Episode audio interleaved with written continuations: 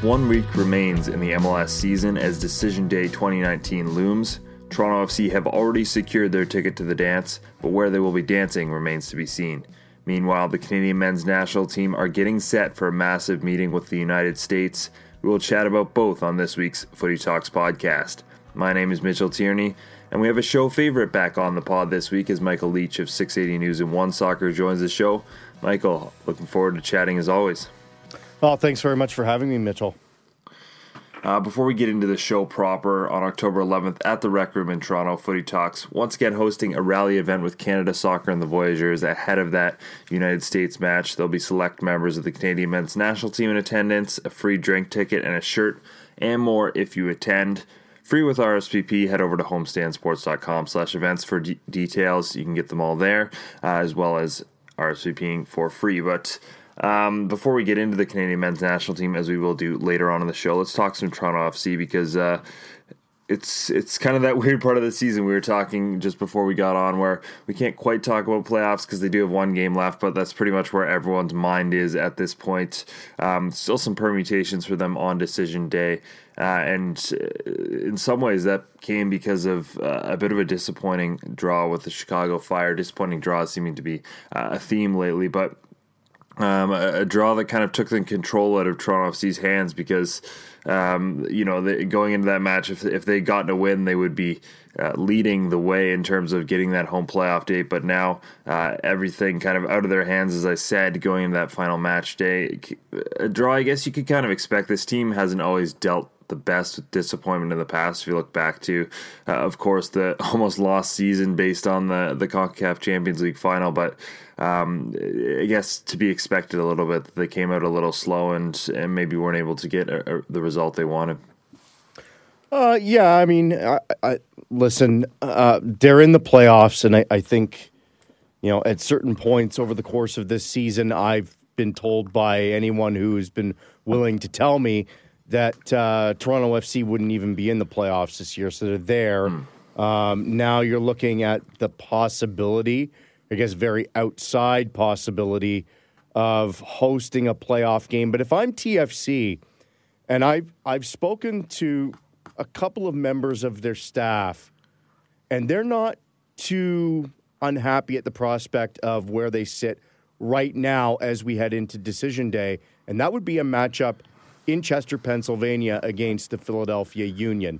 The feeling is that the Union would come out and play much along the same lines as, say, Atlanta United, who they could also, I think, believe they could potentially face them uh, down in Atlanta, or the game that they had at L A F C, uh, where they were able to play. They didn't. They weren't playing against a team that was hell-bent on just sitting back, bunkering down, defending for ninety minutes, and trying to nick something on the counter.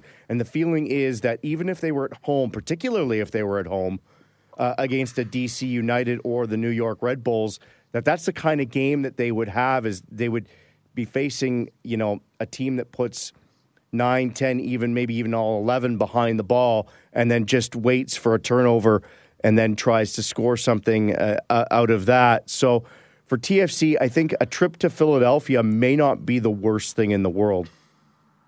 That's a good point. We'll talk about some of the potential matchups a, a little bit later on for Toronto F C.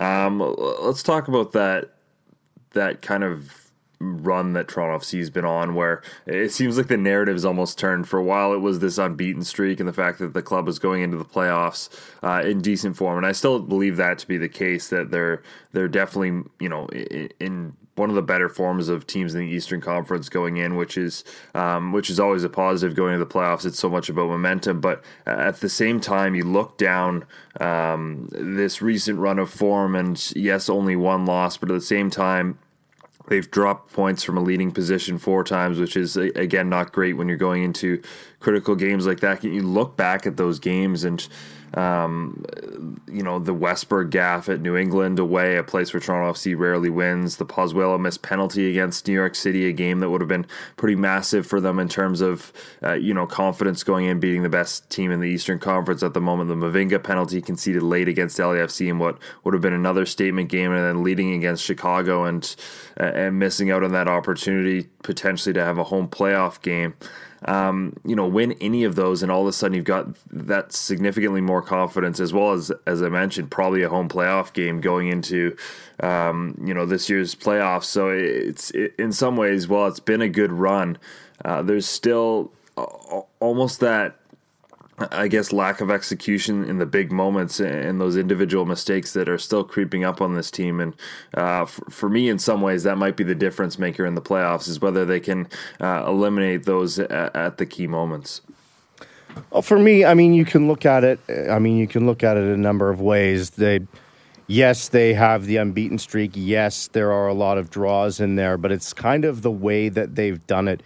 It's it's the individual errors that come playoff time become really magnified. Mm-hmm. If you have a gaffe like Westberg had at uh, Gillette Stadium, or, you know, a, a, a situation where Chris Mavinga has a moment of madness the way he did at ba- uh, Bank of California Stadium, that can be the difference between going, you know, particularly now in a in a one-game elimination scenario, that, that can knock you out of the playoffs. Um, so... You know, they've conceded in all of these games. A lot of them have been from the penalty spot. They've they've given up. I don't know what the statistics are in terms of penalties conceded, but T F C has to be towards the top of the list in terms of penalties conceded mm-hmm. this season in M L S. And that's, you know, that's something that has to be cleaned up. Some of it's V A R related, but, you know, generally, even if it goes to V A R, you may not like it, but there's enough there to see a penalty in most instances. Uh, you know, frankly, it's just cleaning up the individual errors, because as a team, as a whole, I think they've played well enough to win a number of these games, particularly in some tough places. You mentioned New England. New England has always been a bogey place for, for T F C to play. New York City, they're I mean, they're they're playing so well right now. L A F C, we've seen what they've done. So to pull even single points out of those venues, you know, certainly that's a positive.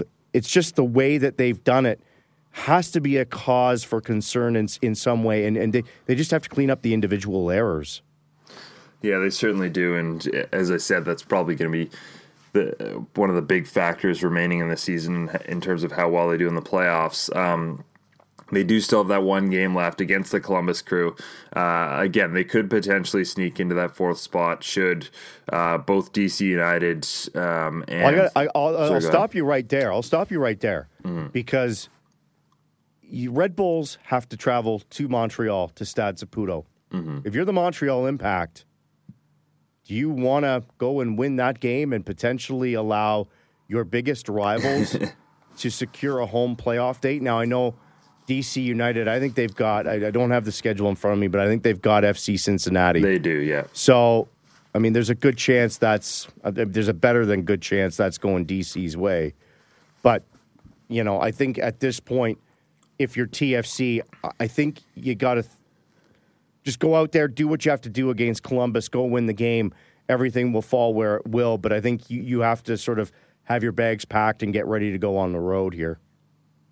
Yeah, I definitely agree. I mean, like you said, there's uh, the the chances of them um, getting that home playoff game are are pretty slim. Uh, I guess the the only things going for them is that Rooney is suspended for that game. But again, a, a Rooney-less D C should still um, beat one of the worst expansion sides in, in M L S history statistically. So, um, and and again, Montreal. I mean, that's a team that probably has, has mostly packed it in and might play a, a pretty young lineup for their final game of the season. We'll we'll see there. But um, with with that in mind, how do you handle this last game against um, uh, against a Columbus team that's, you know, obviously are out of the playoffs as well? So um, you could potentially beat them, you know, with, with resting some players. And uh, I wonder if that's something that Greg Vanney considers, considering especially guys like Alejandro Pozuelo. Uh, Martin Bailey was doing the statistics. He's played seventy-three games this season. Uh, if you add, you know, those games he played in Belgium all the way back in July. So it's been pretty constant for him. That's a game every five point eight nine match days. And uh, there's times this season certainly where he's he's looked like he's played that many games. And uh, I wonder, I just wonder if going into the playoffs, and, and there's probably some other players as well who fit into that category, you know, you want to make sure they're as rested as possible and ready to go. And uh, as we said, there might be, you know, even winning that Columbus game, it's it's great for momentum's sake, but I, I think it's almost more critical that you have a rested lineup going into those crucial games. No, I look at it completely differently. Hmm. Uh, go win that game, particularly with the number of draws that you've had recently. I think you want to have some momentum going into the playoffs. And we have to remember, this isn't like uh, years past where, you know, decision day is on Sunday, and then you could be playing a playoff game, uh, you know, the, the the knockout round games on the Wednesday or Thursday. We're looking at almost a, a full two weeks off here because of the international break. Now, I understand T F C have a, a number of players, uh, you know, who will be joining their national teams for, for the international dates, um, you know, so uh, really, I, I think, though, for the team, and for Greg Vanney, just put out your put out your side and go win the game. Yeah, I, I mean, uh, again, momentum is pretty crucial going into the playoffs, so uh, I can see that side of it. And of course, um, as you said, there is a bit of a a bit of a break, and I guess Pozuelo is one of those players who uh, can take advantage of of that, you know, a couple of weeks off. So um, that's not a bad point, but I don't know. I think, I, ju- I just think that uh, even for those guys like Jozy and Bradley, who will be playing during that international break, you, um, you know, good luck getting Bradley off the field. Yeah, that's that's a fair point as well. That's always a fair point. But, um, yeah, it'll be interesting to see how Greg Vanney handles that game at any rate. Uh, let's move on to that playoff discussion because, as you said, at the moment, Toronto F C uh, would be playing the Philadelphia Union. And, uh, again, I think you made some good points as to why that might not be the worst matchup for them, uh, even if Philadelphia's had a pretty good season. But, uh, you know, it, it, things could go a number of different ways here on decision day um, as Toronto F C moves up and down the, the table. I think, if I've done my maths correctly, New England and, and of course, New York City uh, having that automatic bye are the only teams that they potentially can't play. That leaves Atlanta, D C, Red Bulls, and the Union as all options. Um, you know, are there any of those matchups you'd want to particularly avoid as Toronto F C, or uh, how do you? Which ones do you see as kind of the, the more favorable and less favorable of those of those teams? The one I think I find most favorable is probably the Union on the road. I and and they've they've beaten Philadelphia in Philly. Now, granted, that was opening day of the season way back in March. A lot has changed since then. So I don't I don't have a problem with them going to Philly, and I actually really don't have a problem with them going on the road.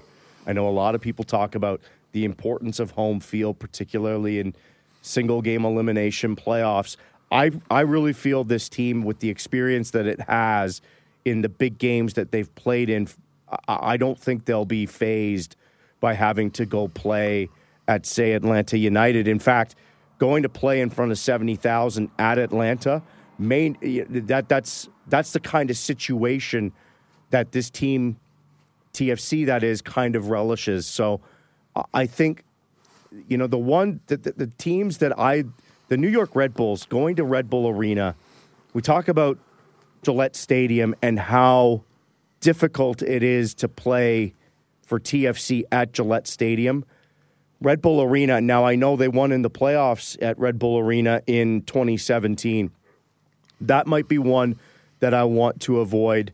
D C, I think they can beat D C, both home and away. Uh, but I think the Red Bulls, I may have been just laying in the weeds a little bit. I I would worry about them. That, in fact, if I'm anyone in the East, I'm not sure I want to play either the New York Red Bulls or Toronto F C, particularly if you're New York City F C. Mm-hmm. I, I think I think New York City F C could lose to both of those teams. Yeah, and if if you're Toronto, you know, traveling on the road to, to Red Bull Arena is never a great spot to be, certainly. Um, I, I do like the point that, you know, some of those some of those bigger venues and, and bigger games, certainly Atlanta, um, are something that Toronto F C has has done very well in in the past, and certainly they have a lot of players. You think of Altidore, you think of Osorio, those kind of players that uh, step up really in those big moments. The bigger the moment, the bigger the stage. They seem to uh, they seem to step up and have big games. So yeah, I I'd agree. I think Toronto F C is a is a very tough matchup for anyone in that first round, especially considering the way they've played over the last little bit. So uh, definitely going to uh, be to, intriguing there. Go ahead. To that point, I mean, watching the game at Bank of California Stadium, L A F C, and, you know, the thirty-two fifty-two and the, the, the fan support that they have there, and that was a big game. Mm-hmm. That was a really big game. And, and you're sitting there and you're watching it and going, you know, could could this team maybe fold under that pressure? And then you think back, it was only just over a year ago that they were playing Club America at the Azteca. Uh, that they were playing in El Volcan against, uh, against um, not Monterrey, but um, Tigres. Tigres, yeah. So, you know, this team, I think, is really, really, the bigger the spotlight, the brighter the spotlight, I think the more likely they are to show up. Michael Bradley talked about, uh, in the run-up to the Canadian Championship, about how, when he was asked to, to to sort of make a comparison about twenty nineteen L A F C versus twenty seventeen T F C, he was like, we're not done yet. Like, the biggest games for our team are still ahead of us, not behind us. Mm. So I think they're they're really looking forward to, to getting into this playoff run. And I'm, you know, they could go out in the first round. Anything can happen. But I wouldn't be shocked to see them make a deep run into the playoffs. Well, that's. Uh, I'm, I'm sure there's a lot of Toronto F C fans getting uh, pretty excited by that chatter, certainly with how the season's gone. And as you said, there were times this year where we weren't even sure playoffs were guaranteed when Toronto F C was struggling through the summer, and it really seemed like they lacked an identity.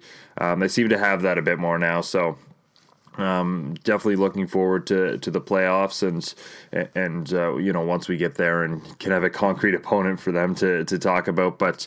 Uh, where things get really wild in M L S on decision day, and where, you know, the, the day really lives up to its name, is out in the West. The Western Conference playoff race, uh, we'll talk about it just briefly here, but it's it's pretty wild. That's uh, that, that's you know that's certainly where I'll be more tuned into uh, during this, just because, you know, the Eastern Conference, at the very least, you have the seven playoff spots wrapped up, and it's just about positioning. And even the positioning is not that wild in terms of the scenarios, but out west, you know, you've got Portland, F C Dallas, San Jose, and somehow Colorado has snuck their way into the conversation. The odds aren't very good that they'll make the playoffs, but they're still at least, you know, have a chance going to that final day. So it's it's going to be a little wild on the West Coast during uh, Sunday, isn't it? That Portland-San Jose game is going to be, that's the game to watch, mm-hmm. realistically, because the winner of that more than likely makes the playoffs. Uh, Colorado, outside chance. I mean, that's that's Robin Fraser taking over that team and sort of really pushing them forward and getting them into the race. Uh, F C Dallas, it's going to be curious to see. I think they're playing up against Sporting K C, and I'm I'm curious to see what kind of response that S K C has for uh, for F C Dallas. Obviously, this season not going the way that, that Sporting Kansas City would have wanted. They're, to me, kind of the twenty nineteen version of Toronto F C in twenty eighteen. Um, they've had some deep runs in the playoffs, CONCACAF Champions League, and then they get the bout of injuries, and, and they just really haven't been able to recover. So I'm curious to see what kind of uh, resistance that S K C puts up for, for F C Dallas, but That that Portland-San Jose game is obviously the marquee game of, of the weekend, because the winner is in and the loser is, you know, obviously if San Jose lose, they're out. But, um, you know, Portland could be in trouble too if they don't win that game. Yeah, and a lot of those sides struggling mightily down the down the stretch here. So um, I, I think there will be a lot of disappointment from basically any of these fan bases potentially not Colorado, considering the run they've gone on late, but any of these fan bases, if their team missed the playoffs, so that makes it even more interesting. Um, obviously a week left, but I don't think it really changes much in, insofar as M L S Cup favorites.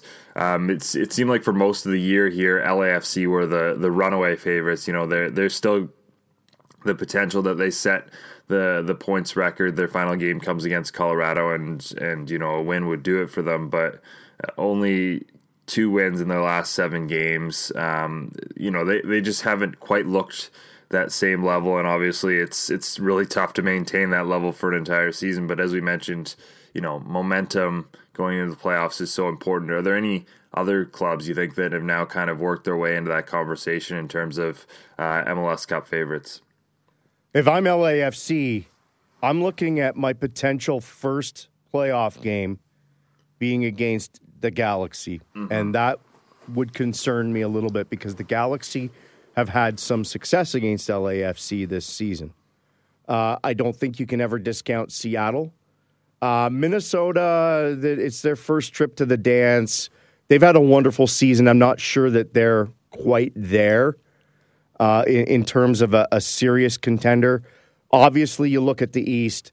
New York City has really come on towards the end of the season. Played really, really excellent soccer. Um, they're, you know, they've had playoff troubles in the past. I wonder whether that history will haunt them. I do think they're probably the favorites to come out of the East, but you look at Atlanta United. I'm not so hot on, on the Union. They could, again, New York Red Bulls, Toronto F C. If you're looking for a dark horse out of the East, I would look at one of those two teams, Toronto F C or, or or the New York Red Bulls. But certainly out of the East, you'd have to look at New York City and Atlanta United as as the two favorites. Yeah, I'm going to feel pretty robbed if we don't get that L A F C, L A Galaxy playoff game, just considering the games they've had during the regular season. And quite frankly, almost every game those two sides have played against each other since they've come into the league, there's always been drama. And that's the one side that has really been almost the boogeyman for Uh, L A F C is Galaxy, and and on top of that is Zlatan. That's a player that, you know, most of the league really can't deal with, but L A F C has struggled in, in a whole new way, especially considering their success to to deal with Zlatan Ibrahimovic. So I really want to see that matchup. That would be, you know, that, if, in terms of going to the playoffs, that's probably the matchup I'm most excited about if it if it happens. That could be an even game. Zlatan scores a hat-trick and they win three two, and, and L A F C is out. So yeah, I mean, anything can happen there. Yeah, and uh, I guess speaking of rivalry matchups, as we move on to our Canadian men's national team segment, um, a, a very big one there with Canada taking on the United States in the Nations League at home at B M O Field. Both teams named their rosters this week. Let's start with Canada. Um, I guess not any real surprises for Canada in terms of we've We've kind of seen very similar players called in from John Herdman consistently. Um, that consistency with which he's been able to bring them in, I think, is is a net positive considering, uh, you know, the past in terms of Canada and, and some of the commitment levels. But uh, I guess the headlines being Scotty Arfield of Rangers coming back in, Canada's captain, after some injury concerns for uh, those Cuba matchups. And then Stephen Eustáquio uh, of Cruz Azul just coming back from injury now, getting his first camp with Canada. Um, whether or not we see him remains to be seen, but um you know, what did you make of of this Canada roster overall, and and you know, how I guess it matches up with the American one? Well, it's good to see Arfield come back into the team, obviously. um Eustáquio, you know, defensive mid midfielder. Canada, we saw at the Gold Cup, really struggled at the back. I think they they mm-hmm. need They need a, a midfielder, a def- defensive midfielder, to sit on top of that back line and offer a little bit of protection, because I'm not, I'm still not sure that that back line is good enough to, I mean, take the Cuba games out of the equation, because Cuba's not anywhere near on the level. Uh, the U S is, it's going to be a tough game, and Uh, John Herdman believes that they can win that game against uh, against the U S, and I don't see why not. It, the The U S is not in a great sort of set of form right now, mm-hmm. and this is a key game for Canada, because with the new qualification standard or format, it's critical for them. I think they're sitting seventh in CONCACAF in the FIFA rankings right now, seventh yeah. or eighth. Seventh. They're really, really close to that line to get to that sixth spot and get themselves into the hex, because I have a hard time seeing them being able to do it through the, the seven through thirty-five, and you know that that whole thing. They they really need to get into the hex here. So that game, October fifteenth at B M O Field, is huge, and they need that place packed. They need it full of red and white Canada shirts. They need. I, I'm hoping that B M O Field will be sold out for one for that one, because it's a huge, huge game.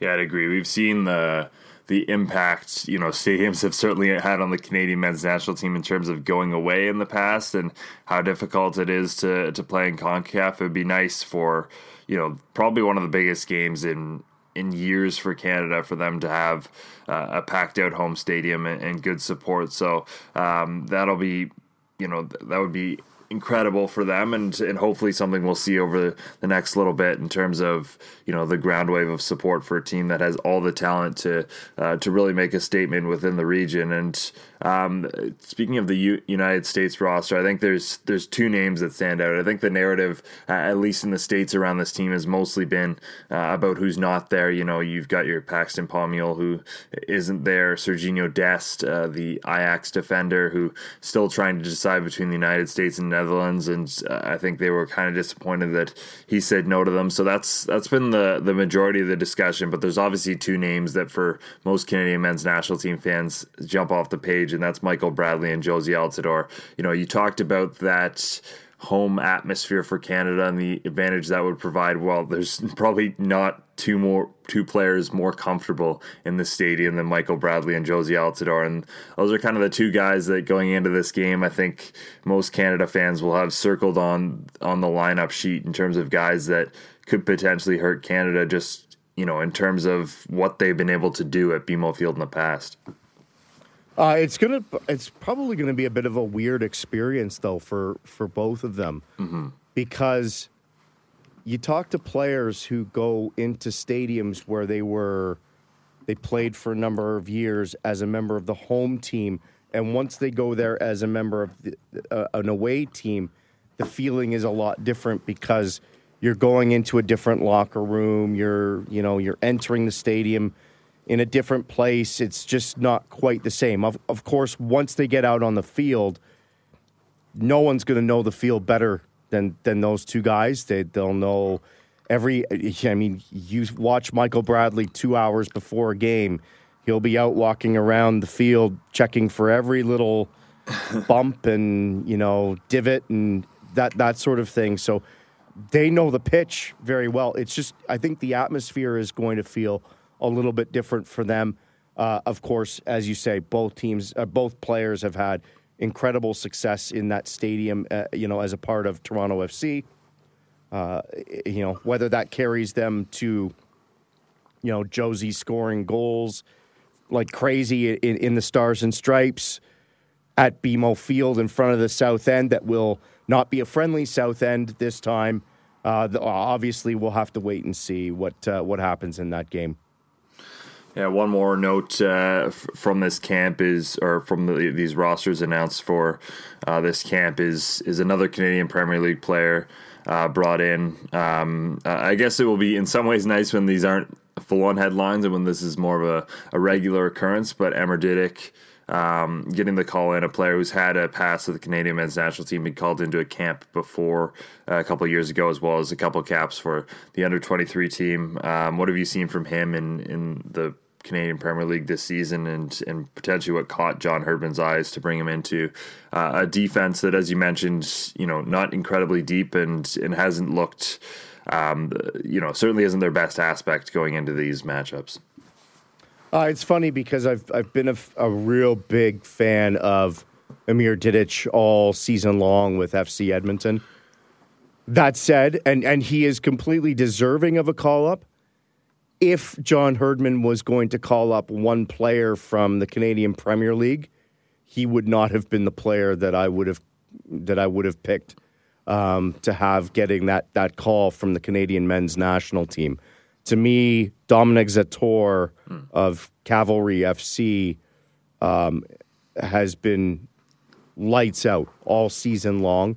You have to wonder, Cavalry is getting ready for the Canadian Premier League Championship final, and that that t- you know that starts a week or two after after the uh, the national team camp. Makes you wonder whether you know they, they want to keep Zator in Calgary to sort of go through the preparations for that that cup final against Forge F C. You know, d- again, Didic, though, fully deserving of the call-up. Uh, you know, F C Edmonton's defending, for the most part this season, has been really one of the bright spots for that team. Um, so, you know, he to me, he's fully deserving of that call. Yeah, it's yeah, and like I said, it's it's great to see, um, especially in the inaugural season, some of these Canadian Premier League players get an opportunity here, and and to kind of show that this is a pathway to the national team um, through the league. I, I think there's in in some ways there's kind of an over, um, I don't know, like. People seem to, to favor the Canadian Premier League players in a way because they get to see them every week. Uh, I know there was some, I don't know, there was some statements made on Twitter about questioning whether Liam Miller in the Scottish Premier League is playing at a higher level or that much higher level than the Canadian Premier League. I think, you know. It, it is. Yeah. Yeah, it is. I mean, let's not, uh, you know, I'll be the first to tell, I've been very impressed with the level of play from the Canadian Premier League this year. It's, it's far exceeded my expectations, but let's be very realistic here. We're talking about a league that is in the first year of its existence. They're still very much trying to figure out who and what they are, both at the league level and at the club level as well. The level of play has been phenomenal, but it's not the Scottish Premier League. Let's let's be very, very clear about that. Um, Liam Miller, you know, is, you know, I, I think he's, again, I think he's a guy that's deserving uh, of being uh, selected to the to the men's national team. Uh, anyone that wants to try and put the Canadian Premier League and the S P L on the same level at this point, I think that's probably a bit too much of a stretch. Yeah, that's. Uh, I guess that's kind of my point, is that, you know, just because these players are playing in the Canadian Premier League and we're seeing them week in, week out, doesn't necessarily give them, you know, more of a claim to a national team spot. And you, you want to see Herdman call in the best, especially for a matchup like this, I would say. You want to see him call in the best players who are playing to. in the best leagues because, yeah, you, you know, you're you're trying to win games. This isn't, you know. This is uh, a must-win game. Yeah. This is This is a must-win game against the United States. John Herdman needs to have his best eleven, his best eighteen. He needs to have the best players in camp to select from for that U S game because, I mean, if they want to qualify for twenty-two, the Hex is by far their best shot at qualifying for Qatar. I just think going through the seven through thirty-five in CONCACAF to try and get into that, you know, the the, the whole convoluted thing.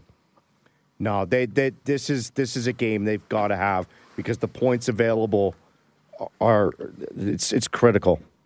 Yeah, and I think Greg Berhalter, the U S men's national team coach, made the point in, in the lead up that um, you know, the U S men's national team doesn't exist to develop players. They're, they're there to win games. And, um, you know, it's kind of the clubs that, that are meant to develop the players, obviously Canada just getting a set of clubs. But, um, yeah, I think that's, that's just something that I, I don't know. I kind of wanted to mention because it looks, it seems like every camp there's players being, being picked apart and being asked as to why Canadian Premier League players aren't aren't there instead. And there's there's probably a couple cases where it's the case, but um, I, I feel like people are maybe being a little bit too biased towards the Canadian Premier League players. As much as I said, I'd love to see them there, but uh, John Herdman really has to call his best players into this camp. And at this moment in time, uh, most of those are playing in, in Europe and uh, at leagues with a slightly higher level than the Canadian Premier League. But Um, moving on. Listen, let's, yeah, go ahead. Listen, Didic is not out of place. Mm-hmm. Uh, a guy like Tristan Borges, he would, I would, I would offer him a spot in that camp if they didn't have the depth up, up front that they have. You know, you look at the players, the offensive players for the attacking players for Canada. Um, Borges is good enough in in years past, but now that you've got players like Jonathan David and Alphonso Davies and, yeah. and Junior Hoylett, I mean, there's there's just there's so much depth there. Um, I look at a guy like, again, the player I mentioned, Zator.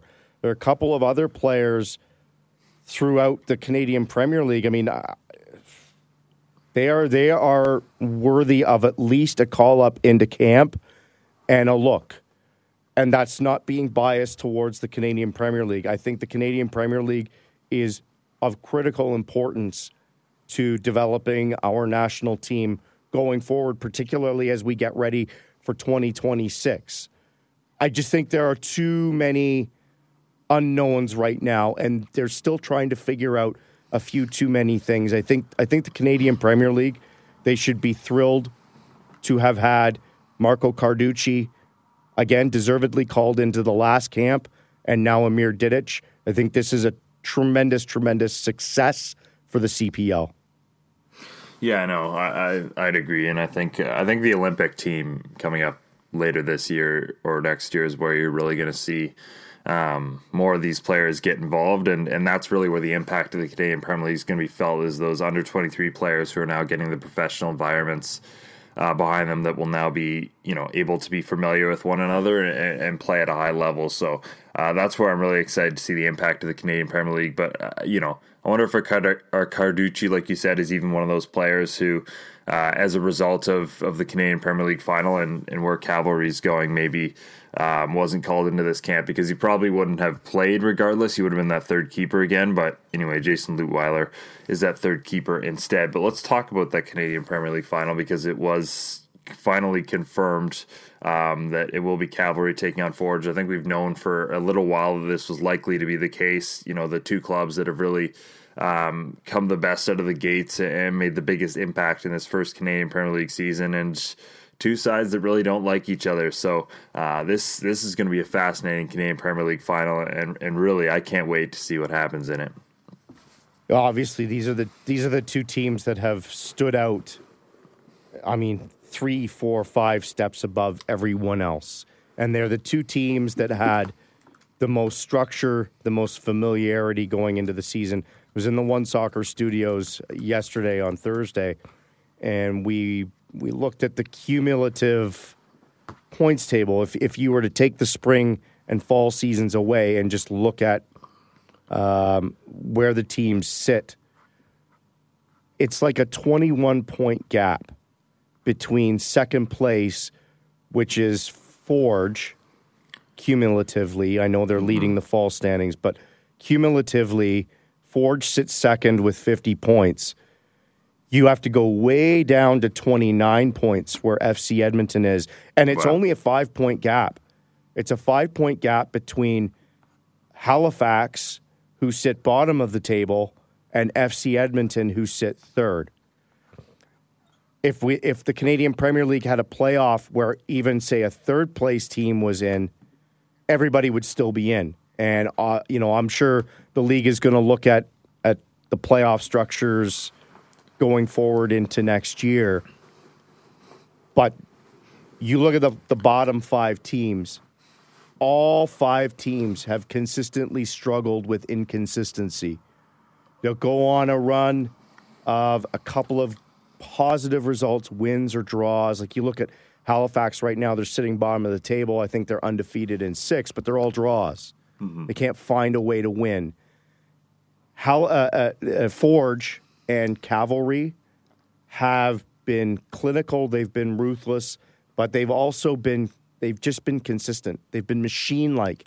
And the familiar, the familiarity within those squads allows them to do that game after game after game. Bobby Smyrniotis in Hamilton with Forge and Tommy Wheeldon Junior in, in Calgary with Cavalry, they know that regardless of which players they put out in their starting eleven for any given game, they have a pretty good idea of what they're going to get. Whereas you look at, at a coach like Jimmy Brennan or Rob Gale in Winnipeg with Valor, uh, Jeff Paulus in Edmonton, and so on down the line, those coaches, you can see they're ready to pull their hair out sometimes because every time they take the field, they're not really quite sure what they're going to get from their team on any given day. The difference to me, it's just all about consistency, and it's about the structure and familiarity that Cavalry have and Forge have had. That's why they are where they are, and the other teams with the inconsistency sit well behind. That final, though, should be spicy because those two teams met up in the Canadian Championship. Uh, Canadian Championship. I think it was qualifying round two. It might have been qualifying round three. But they met the, the, the game at Tim Hortons Field. There were all sorts of allegations of inappropriate conduct. Uh, that game was extremely physical.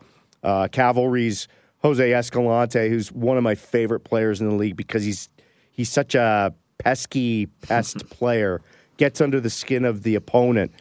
Um, he got under the skin of, of Forge that day. Uh, Cavalry scored a late penalty to to tie that, that first leg and then went back to Spruce Meadows and got it done. Of course, Spruce Meadows itself, what's the weather going to be like in Calgary? Yeah. There were a lot of complaints about the pitch um, by Rob Gale, uh, Valor's coach. Uh, they played midweek. Uh, there had been a massive snowstorm in Calgary. Going into that game, the way that the pitch had been cleared off, um, there were a lot of complaints about ice on the pitch, and so that that there, there are so many interesting storylines that we that we're going into this final. It could be a heated game, you know, series of games. The weather. This is Canada, Canadian Premier League. You never know what you're going to get in November. Um, it should be a lot of fun. Yeah, it certainly should. First leg goes October twenty-sixth at Tim Hortons Field, with the second leg November second in Calgary. As Michael mentioned, bring your winter coats to that one. Because all of it will be available on OneSoccer. There all you go. All of it will be available on OneSoccer. So catch all the fun uh, of that championship series. Yeah, good plug, and certainly we'll be uh, we'll be talking about that on the podcast as well in the lead up to those two matchups, and and as Michael said, very spicy ones as well. But uh, for this week's show, I think we'll wrap it up there. Michael, pleasure as always. Thanks very much, Mitchell. Anytime you want to have me, I'm happy to join you. And again, it'd be great to see some of you at the the rally event with Canada Soccer and the Voyageurs on the eleventh.